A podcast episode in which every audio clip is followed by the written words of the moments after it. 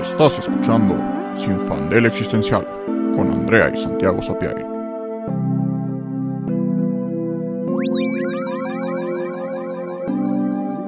En el episodio de hoy, Infinito, infinito, aprende algo infinito.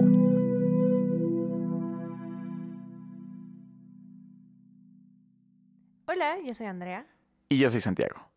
Y en el episodio de hoy estoy muy cansado. Estoy muy, muy, muy cansado. Ya no puedo más. Ya no puedo más con este día. Ya no puedo más con la vida. Pero bueno, lo bueno es que se acaba. Se acaba porque ya son las 8 y en un ratito me voy a dormir y el día se acaba. Y creo que es muy cool que las cosas se acaben. Porque si no se acabaran estaría medio cañón. Y hablando que de, este, precisamente, finales. O todo lo contrario. Tenemos con nosotros un invitado muy especial. Físico, adicto a la piedra, digo, digo, amante de las piedras, muy diferente, y entrenador Pokémon, Hugo Harleston. Bienvenido de nuevo, tu tercer episodio. Estoy haciendo un esfuerzo muy grande por no reírme. Fallé y por no estornudar tampoco. Pero muchas gracias por invitarme otra vez. Estoy muy contento de estar aquí con ustedes. Y hoy aparte con un tema que me fascina y que creo que todos hemos pensado un poco sobre este tema en algún momento, que es el tema del infinito, el concepto del infinito, que está muy denso. O sea, lo podemos pensar justo de manera filosófica y, y lo, lo infinito del espacio, del tiempo, de manera más aterrizada en matemáticas. Pero creo que es un concepto que está presente en la vida de todos y lo hemos pensado y lo hemos visto y seguramente lo hemos platicado en alguna plática a las 3 de la mañana con amigos. Pero me encanta porque es un concepto que está lleno de, de paradojas, es súper contraintuitivo. Todo lo que pensamos sobre el infinito probablemente esté mal. Entonces es muy chistoso ver cómo nuestras mentes se vuelven locas ellas solitas pensando en esto. No sé si ustedes justo le han dedicado un ratito a Pues, pensar en el infinito. De una Pues manera sí. medio fea, honestamente. ¿Por qué? Porque para mí el infinito es eh, lo peor que podría ser. O sea, específicamente lo el infinito, lo infinito del tiempo. O sea, cuando alguien dice como, oye, ¿te gustaría ser inmortal? Pues no, o sea, no, porque aunque sí me gustaría vivir mucho tiempo, porque hay muchas cosas que quiero hacer y hay como muchas este, posibilidades que si tienes una vida corta, pues no hay manera de que las logres todas. El ser inmortal y el que, ah, justo como dice Santi, que algo no se acabe, es lo peor que puedo pensar. O sea, justo ahorita de, híjole, imagínate que el día de hoy fuera infinito y que vivieras con este cansancio infinitamente y que fueras justo como Sísifo, este, empujando infinitamente una piedra por una montaña y se vuelve a caer y otra vez tienes que ir por esa cuesta por los siglos de los siglos, es lo peor que puedo pensar. Y como que el infinito lo relaciono mucho justo más con el sufrimiento que con otra cosa. damn, Wow. cosas densas. Soy muy optimista. Sí, sí, sí. A mí se me hace interesante el infinito porque justo en tu primer episodio, sí, en el primer episodio hablamos de cosas muy, muy grandes, ¿no? Y como muy, muy chiquitas. Y este deal como de el espacio que hay entre el Sol y la Tierra y entre la galaxia y no sé qué. Y que, y justo, y que llegamos a ciertas dimensiones que perdemos, pues justo la dimensión y el concepto de qué está pasando. Y hablando justo de tiempo y espacio. Pero seguimos, o sea, no sé, incluso esas cantidades inconcebibles existen y son medibles, aunque no conceptualicemos su medida. Pero ya algo infinito, o sea, justo también este deal de el espacio es infinito. No sé, o sea, sí, no me causa mucha crisis, como que lo acepto, pero creo que no lo he pensado lo suficiente como para de verdad pensar en el infinito. Y creo que también, bueno, no sé, tú nos educarás en el episodio de hoy, pero creo que el infinito existe mucho como en matemáticas y física y así, pero en realidad en, en el mundo tangible no lo vemos. O sea, ahorita dijiste como lo vemos y es como, pues not really. O sea, todo tiene principio o final, ya sea en tiempo o en espacio. O sea, no, no podemos, justo, o sea, no hay nada, no hay nada infinito, porque lo, lo infinito también, bueno, no sé, son muchas cosas, pero Solo lo infinito tiene, puede tener principio, solo no final. Más o menos. Depende de cómo lo veas. En, en matemáticas, sí, de una forma, o sea, por ejemplo, puedes empezar a contar a partir del cero Sí. e irte a infinito. Es que mi lógica si tiene principio también tiene... O sea, no digo, perdón, no si tiene principio tiene final, pero más bien si tiene principio no es infinito. Justo es, es uno de los No sé grandes como rollos del infinito es, es eso, es que rompe todas las reglas de la lógica con las que nosotros trabajamos todos los días o las que nosotros creemos que funcionan. Por ejemplo, desde el punto de vista un poco más matemático, vamos a hacer un ejercicio muy divertido. Si tú empiezas a contar desde el 1, números enteros, sin decimales, sin fracciones, 1, 2, 3, te puedes ir hasta el infinito sin ningún problema. Ahora, si yo te digo, ok, vamos a contar, tenemos ahí el infinito de los números. Y entonces, este, tenemos un pequeño problema técnico, Todo pero bien. todo está bien. este, si yo te digo, ok, ahora tienes los números pares, 2, 4, 6, 8, 10, etcétera. Uno pensaría que los números pares son la mitad de los números naturales, ¿no? Los números naturales son Sí. del 1 al infinito. Y los pares son la mitad de esos números. ¿Sí? Y, en- y los impares son la otra mitad, ¿no? Y juntas tus Claro. dos mitades y ahí tienes tu entero, tu, tu infinito. Sí. Pero si tú cuentas los pares 2, 4, 6, 8, 10, ¿algún día terminas? Sí, no, tampoco. Tampoco. O sea, también son infinitos. Y de pero hecho es yo- la mitad de infinito. Y de hecho no. O sea, justo en realidad existen, y esto es muy raro, exactamente la misma cantidad de números pares que de números positivos. Ok. Aunque parezca que son la mitad. ¿Y cómo se demuestran estas cosas? Es bien fácil. A todos los números positivos, no importa cuál tomes, le puedes asignar exactamente un número par. Y de regreso. Y entonces, lo único que tienes que hacer es agarras al número que tú quieras y lo multiplicas por dos. Y entonces todos los números de 1 hasta infinito, si lo multiplicas por 2, se vuelven pares. Entonces ya tienes 2, 4, 6, 8, 10. Y entonces Claro. tienes una relación uno a uno Sí, de, todos los números con los pares que hace dos segundos pensábamos que eran la mitad. Sí. Y en realidad es lo mismo. Es justo una de las reglas. O sea, parece que son menos, pero en realidad son la misma cantidad de números. Hmm. Hmm. Qué interesante. Es súper, súper interesante. Pero es que creo que también es este deal que luego, no sé, justo choca con mi cerebro no matemático, no físico, aunque me gusten y, y soy bueno, porque al final, o sea, no sé, siento que hay un lado de las matemáticas, cuando ya se pone tan complejo, que ya nada más es como medio como decir cosas medio arbitrarias, como pues es lo que es, porque así sale cuando haces el procedimiento. Pero, y justo, y aunque lo que me acabas de decir se puede demostrar matemáticamente, tu Ujú. explicación tiene sentido, también tiene sentido que si del 1 al infinito, justo son números, o sea, justo si, si el 1 ya es, es una cosa y el Ujú. 2 es algo y el 3 es algo, el 1 y el 3 y el 5 Ujú. no, no son pares, No. justo. Ujú. Entonces, a fuerzas, o sea, aunque no tenga. O sea, o sea, a, a fuerzas tiene que haber la mitad de cantidad. O sea, o sea porque no, sí, o sea, no hay forma. tu cabeza te dice, no, es que sí son la mitad de. justo, son la mitad de. Y aunque es un número infinito, digo, justo la mitad de infinito, pues no. Pues es, o sea. Más bien siento que lo que pierde sentido es que ya no son, no son cosas que.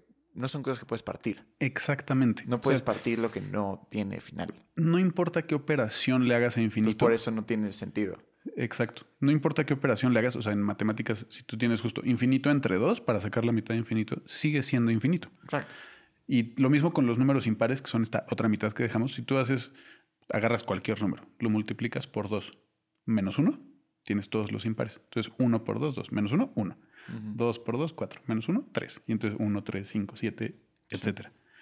Y entonces hay un experimento famosísimo pensado que se llama el Hotel Infinito o el Hotel de Hilbert o de Cantor, muchos nombres, que justo es como una forma de explicar cómo, cómo en, estos, en este infinito de números que tenemos, no importa qué conjunto de números naturales, que les repito son del 1 al infinito sin fracciones ni nada, eh, tienen la misma cantidad de números que todos los números naturales. Entonces ahí vimos los pares. ¿no? El, experimento te dice que hay un hotel con habitaciones infinitas y que siempre dice, no, pues yo aquí en mi hotel puedo tener infinitos este, huéspedes y no importa cuántos lleguen, siempre voy a tener una habitación para ellos. Pero el hotel también puede siempre estar lleno. Y aunque esté lleno, siempre voy a tener una habitación para alguien. Es, ajá, súper, súper denso. Sí. Y el primer ejemplo que te ponen es, ok, el hotel está lleno y llegan infinitos huéspedes en un autobús infinito y el gerente del hotel dice como, ah, no hay problema. Y entonces saca una bocinita y da un anuncio al hotel como, le voy a pedir a todos los huéspedes que en los próximos minutos, por favor, tomen el número de su habitación, lo multipliquen por dos y se vayan a esa nueva habitación. Entonces la persona en la habitación 1 se mueve a la 2, la 2 a la 4 y todos los que estaban en el hotel se movieron a las habitaciones pares y entonces quedaron libres todas las impares que son infinitas.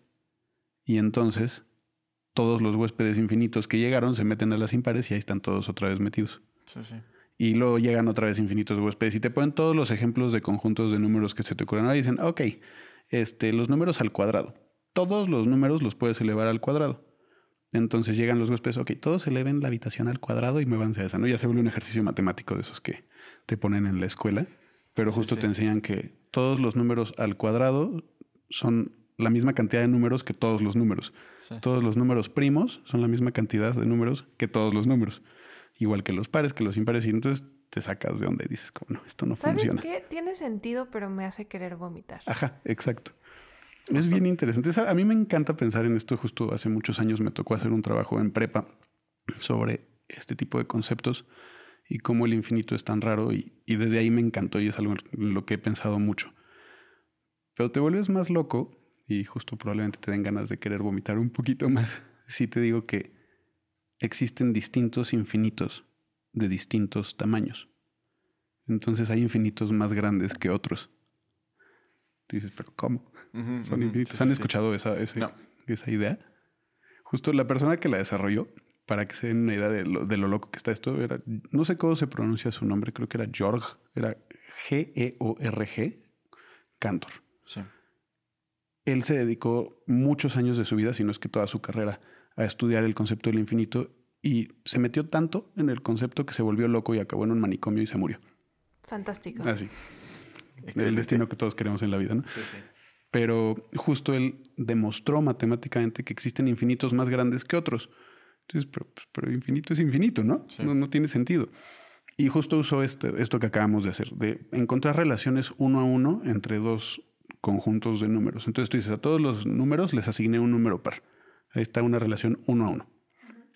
Y empezó a hacer eso con todos los conjuntos de números que se le ocurrían, impares, positivos y negativos, fracciones, etcétera, etcétera. Y con todos encontraba una relación uno a uno. Entonces decía, a este le asignó este y todos tienen uno y solo uno y ahí están.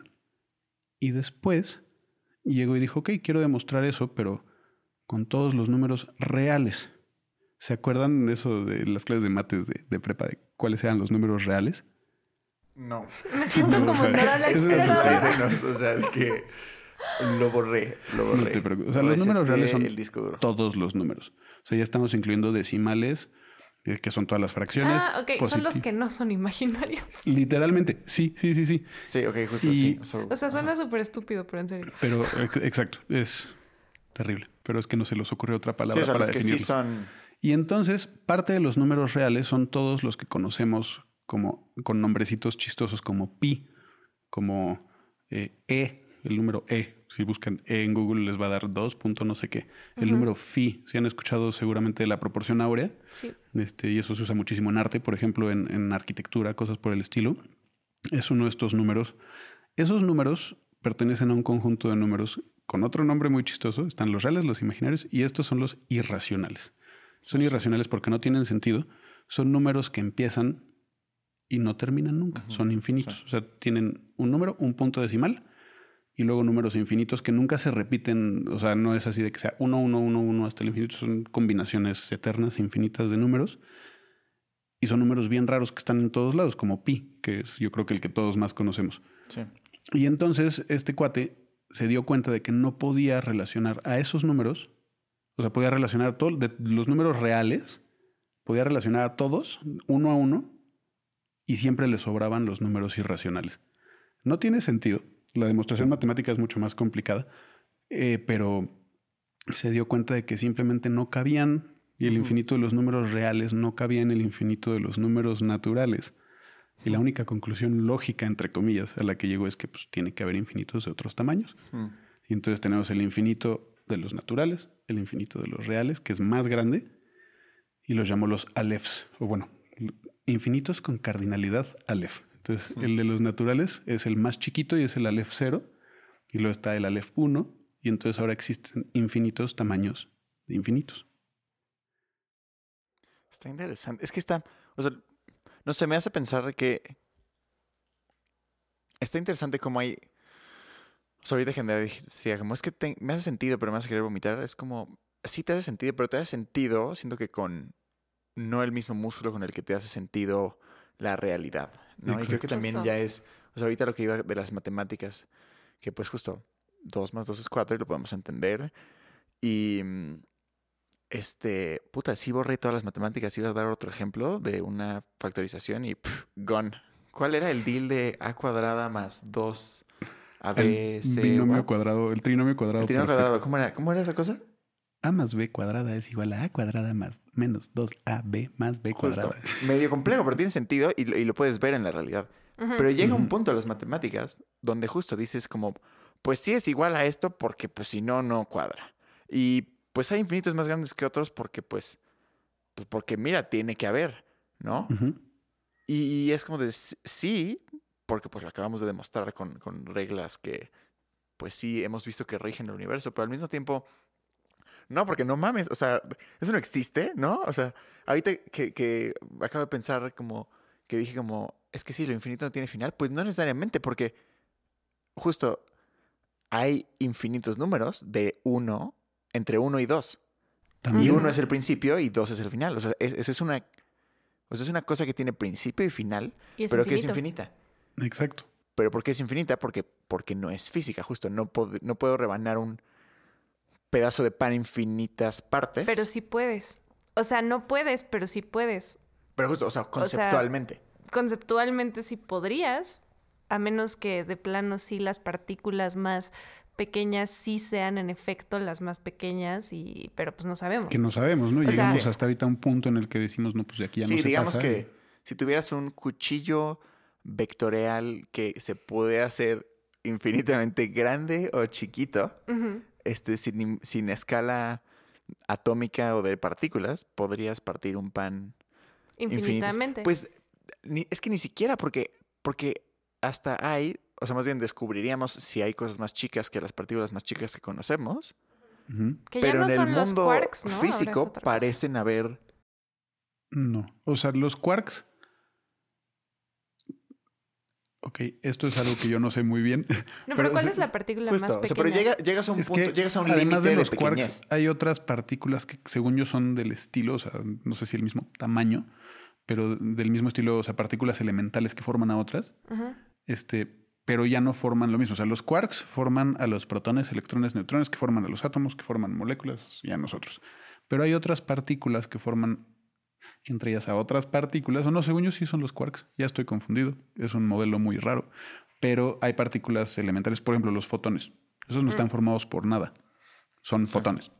Pero es que justo, o sea, nos estamos yendo a lo conceptual, lo que iba a ir es que está interesante en que podemos sostener un, una realidad completamente conceptual en nuestro cerebro. O sea, sí está muy raro. Pero sí se puede. Y que no sostenerla hasta cierto punto. O sea, no se puede sostener. Creo que eso es lo interesante. Sí se puede sostener de manera lógica, pero no de manera completamente racional. O sea, creo que esas son las cosas que.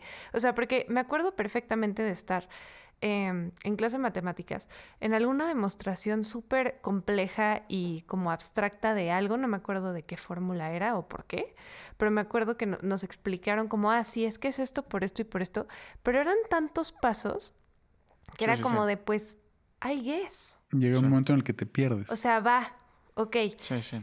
Pero lo que me hace pensar no es que no sea real, sino que esto va a sonar medio raro, pero es la explicación de una realidad que no podemos conceptualizar porque es muy compleja, pero no porque mm. no sea lo que es. O sea, es como, como cuando viste The Fabric of the Universe, que luego podemos platicar de eso. Oh, sí. Pero cuando empezaste a ver números rojos en el aire, este, es una larga historia y luego, luego llegará. Sí, sí, sí. Eh, pero por ahora, digamos que Santi vio de lo que está hecho el universo. Y son Ajá. numeritos rojos. Son números Sí, rojos. Por, Eh. por ponerlo de una forma sumamente sencilla. Y justo había muchos infinitos, y habían infinitos más grandes que otros. Está, estaba extraño. Mira, Bueno, la cuento mira. sin contexto, pero cuento lo que vi.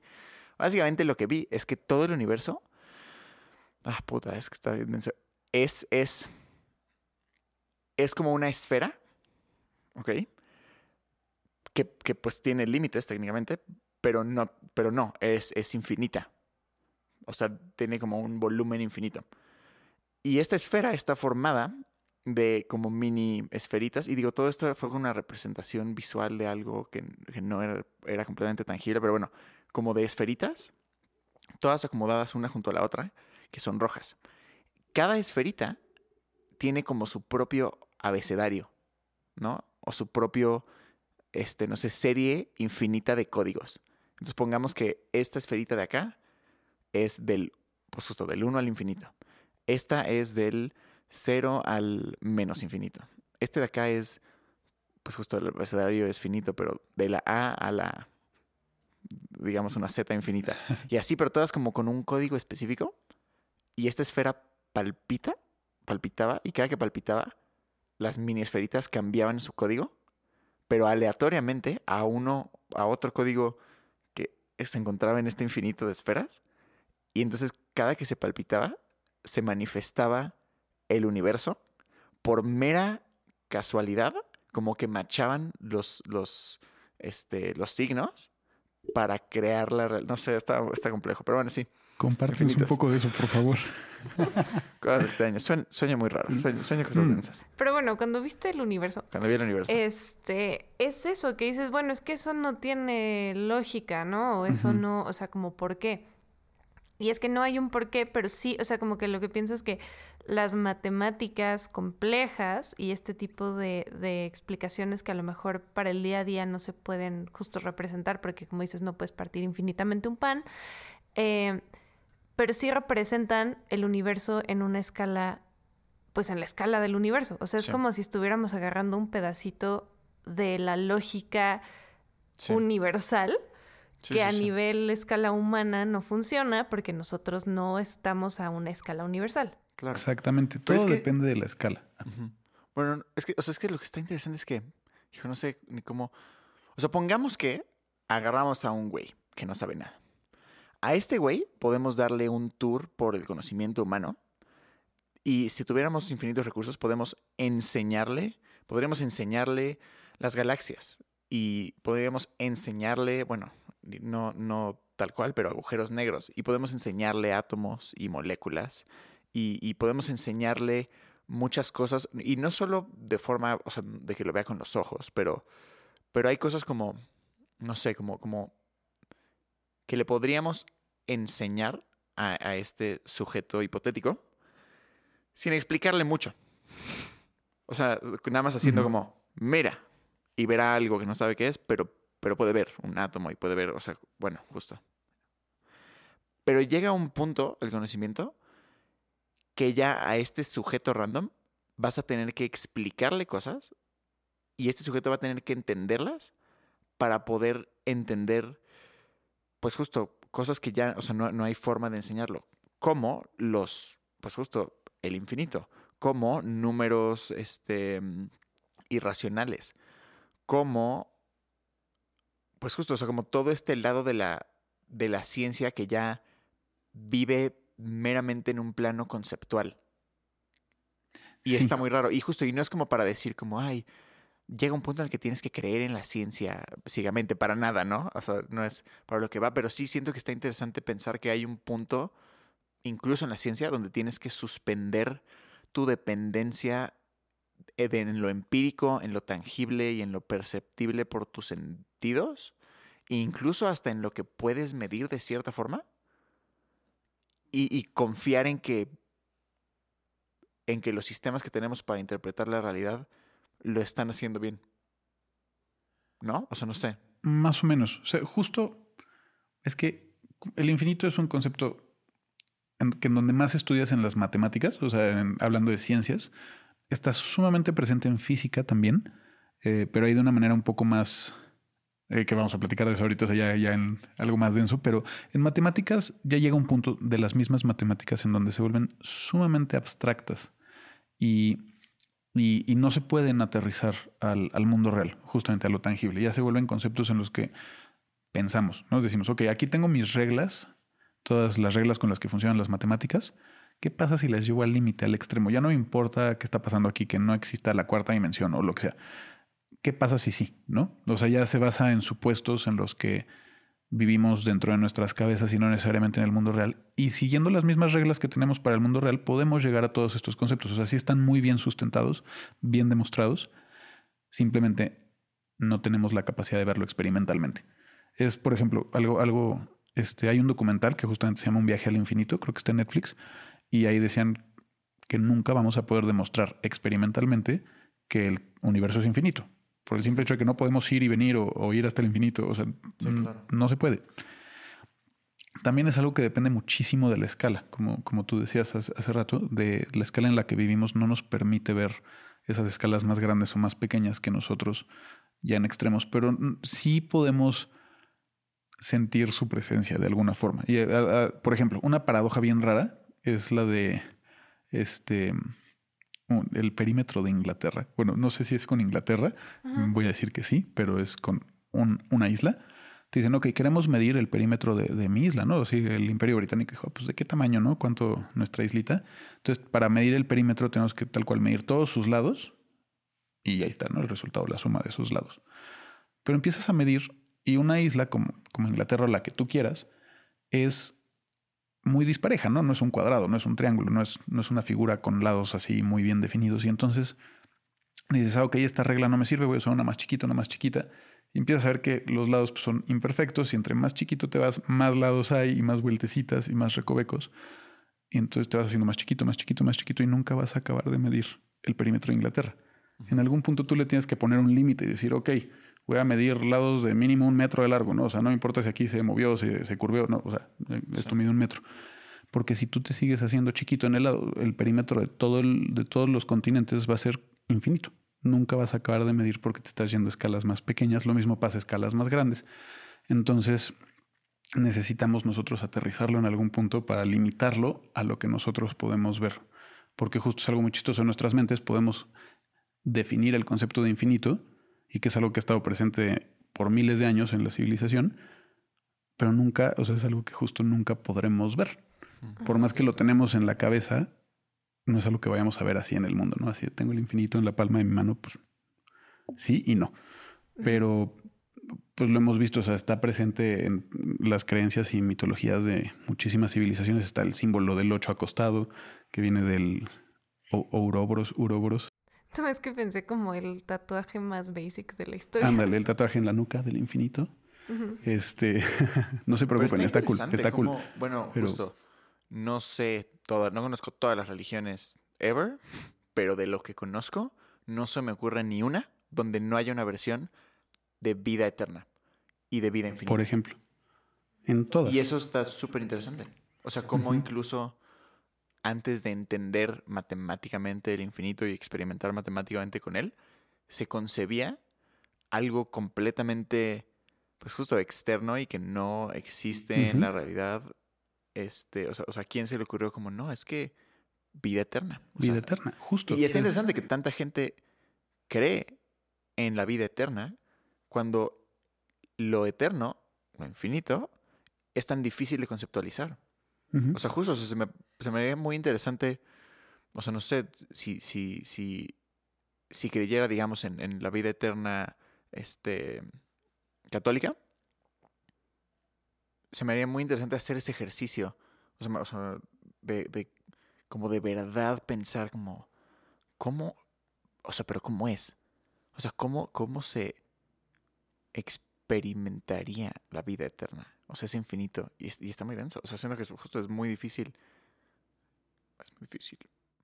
Está muy cañón. Pues me recuerda un poquito, digo, esto va a ser de esto todo denso y profundo. Nos vamos a ir a algo muy banal que es Marvel.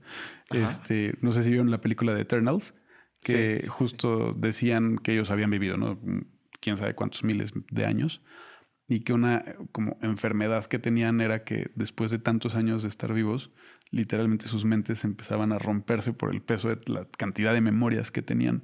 O sea, justo si nosotros estuviéramos en una situación así, de, de la posibilidad de tener vida eterna, ¿cuánto aguantamos? ¿no? O sea, ¿cuánto podemos registrar? Se nos empezaría a olvidar los últimos, así, Pues, registramos mil años. Deja tú eso en The Good Place. O sea, Ajá. en The Good. Place, ya cuando digo spoilers, spoilers, spoilers. si alguien no quiere saber qué pasa al final, váyase ahora.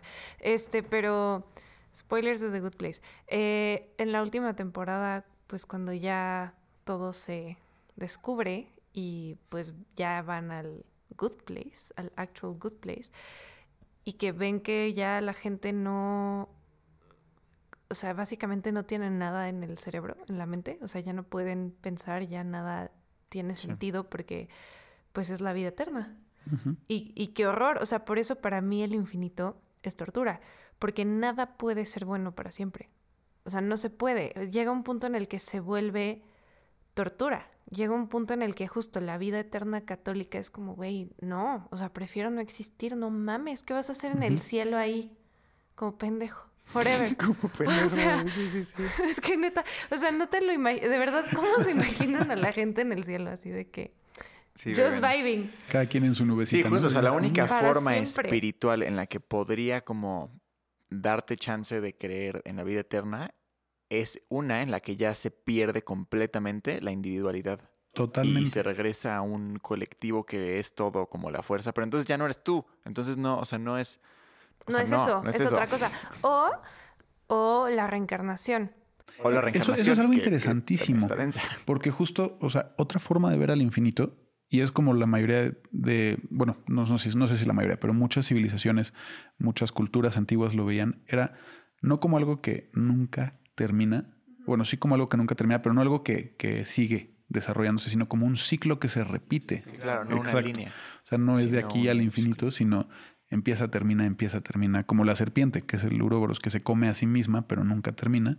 Y eso es la reencarnación. Dices, no, es que justo yo no me imagino la vida eterna de así, me muero y me voy a mi nubecita y me quedo ahí pasguato para siempre, ¿no? Es más bien, me muero, empiezo otra vez, me muero, empiezo otra vez. Claro. Y a las culturas le meten ese concepto de, bueno, pero si fuiste bueno, este, te vas a hacer algo más cool antes. Y si fuiste malo, te vuelves un perro, ¿no? O sea, no sé. O sea, también qué horror reencarnar para siempre. No sé, o sea, a mí no me parece tan trágico nada más morirme y dejar de existir. Como que estoy ok con eso. Prefiero. Creo que es la única opción no horrible. Sí. O sea, no, como que creo que el reencarnar. alma sufriría reencarnar, pero... ¿Por qué necesidad? no, sí, porque imagínate que te acuerdas. O sea, imagínate que no te Pero solo te bien el- acuerdas brevemente.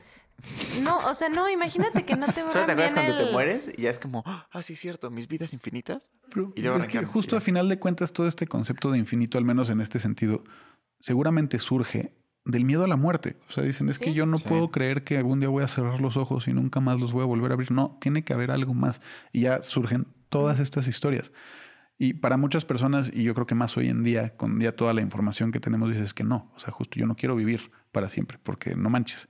Tal vez sí me gustaría vivir mil años en vez de 80, pero, eh, pero para siempre no manches. Pero justo es un concepto que seguramente surge en sus primeras versiones de ese miedo a que lo Se que acabe. de que se acabe. Es Sí. decir, no, bueno, ¿y si no se acaba? ¿Mm? O sea, como que dices, no, es que esto se acaba así. ¿no? Además, imagínate cómo se los explicaron. O sea, cómo le explicas a alguien el concepto de que algo es para siempre antes de que el concepto de para siempre existiera. O sea, eso está bien difícil, ¿no? Así como, a ver, nada en esta vida es para siempre. O sea, nada de lo que experimentamos como seres humanos es infinito.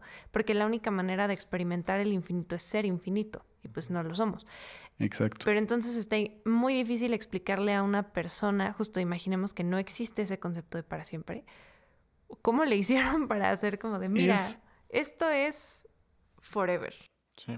Es muy interesante. Eh, Y, y creo que ahí es donde está, al menos para mí, una crisis muy fuerte, que es justo, yo la verdad sí le tengo miedo a la muerte y probablemente de maneras distintas. No le tengo el miedo a la muerte de, así, la, la muerte de en paz cuando estoy dormido, ya cuando tenga 90 años. Tengo miedo a la muerte prematura, ¿no? De que llegue mañana, de que pase algo. Todas esas cosas que nos aterran y nos paralizan, o de que le pase mm, tal vez no mi muerte, pero la muerte de alguien a quien yo adoro y que quiero que sé que va a pasar, pero no quiero que pase, ¿no? Y eso es donde empiezan uno a buscar la explicación, no es que va a pasar esto, es que va a pasar lo otro, pero al final de cuentas llega. Y es donde nosotros, justo buscando una forma de procesarlo, y no necesariamente de la manera más racional, Claro. acudimos a este concepto de, vamos a tener, o sea, como que nos decimos, sin decirlo realmente, tenemos que encontrar una manera de volvernos inmortales, o tal vez no nosotros. Yo quiero volver a Sí, las personas que amo inmortales. Claro, o sea, ¿qué tanto el concepto de la vida eterna viene de uno querer ser inmortal? O más bien que viene de que cuando se te muere alguien, poderte decir a ti mismo como, no, pero ahí están. Y ahí Exacto. están para siempre. Exacto. Y te la voy a poner así. Esto es algo que me encanta y esto surgió ayer. Estaba platicando con mi mamá y le dije, voy a, me invitaron al podcast. Y yo como de, oh, y mi mamá de, ¿qué vas a hablar? Del infinito. Y nos pusimos a platicar del tema. Y me platicó una forma que ella tiene de ver las cosas, que dije como, no manches, quiero ver la vida así siempre. Y, y justo de alguna forma me demostró, entre comillas, físicamente, que realmente todos somos inmortales por más que queramos o no queramos ser inmortales, vamos a hacerlo. O sea, nuestro- nuestros ancestros, mi tatarabuelo es inmortal, mi abuelito es inmortal, yo soy inmortal, ustedes son inmortales. Porque imagínense que ustedes están en una noche despejada y pueden ver el cielo y ven las estrellas. Es un poco relacionado con lo que habíamos platicado. Ajá, exacto. Está muy bueno. Habíamos platicado de esto en el episodio de A Millones de Años Luz, ¿no? De cómo puedes ver al pasado si estás lo suficientemente lejos. Y entonces llega la luz de una estrella, por ejemplo, Betelgeuse. Según yo, Betelgeuse está a 500 años luz de distancia. La estrella. La estrella, exacto. El monito Beetlejuice anda Sí, ahí no. bailando muy lejos de aquí. Esa luz salió hace 500 años de la estrella y llega a nosotros. Entonces lo que nosotros vemos en el cielo es cómo era la estrella hace 500 años. Toda esta información la estamos viendo a través de la luz. Fotones que llegan a nuestros ojos, los registramos, este, entendemos un poco cómo era. Pero la estrella ahorita puede que ya haya explotado y ya no esté. Nosotros la estamos viendo hace 500 años alguien que está a mil años de esa estrella, mil años luz, está viendo esa estrella 500 años antes de lo que la vemos nosotros, como era la estrella hace mil años. Todos los fotones que están ahorita saliendo de estrellas o de lugares o rebotando, por ejemplo, de, nuestras ropas, de nuestras caras, si van a seguir viajando hasta que algo lo bloquee, pero viajan en todas las direcciones. Si yo salgo al jardín, mis fotones van a viajar al cielo y algunos probablemente salgan de este planeta y sigan viajando y viajando eternamente. Entonces, toda esa luz que ya se reflejó hace varios años de otras personas aquí en la Tierra sigue viajando por el universo. Haya o no alguien para verlos allá, nos podemos decir como si alguien está en un planeta este, a, a 30 años luz, está viendo cómo era la vida en este lugar, si la pudiera ver, a 30 hace 30 años.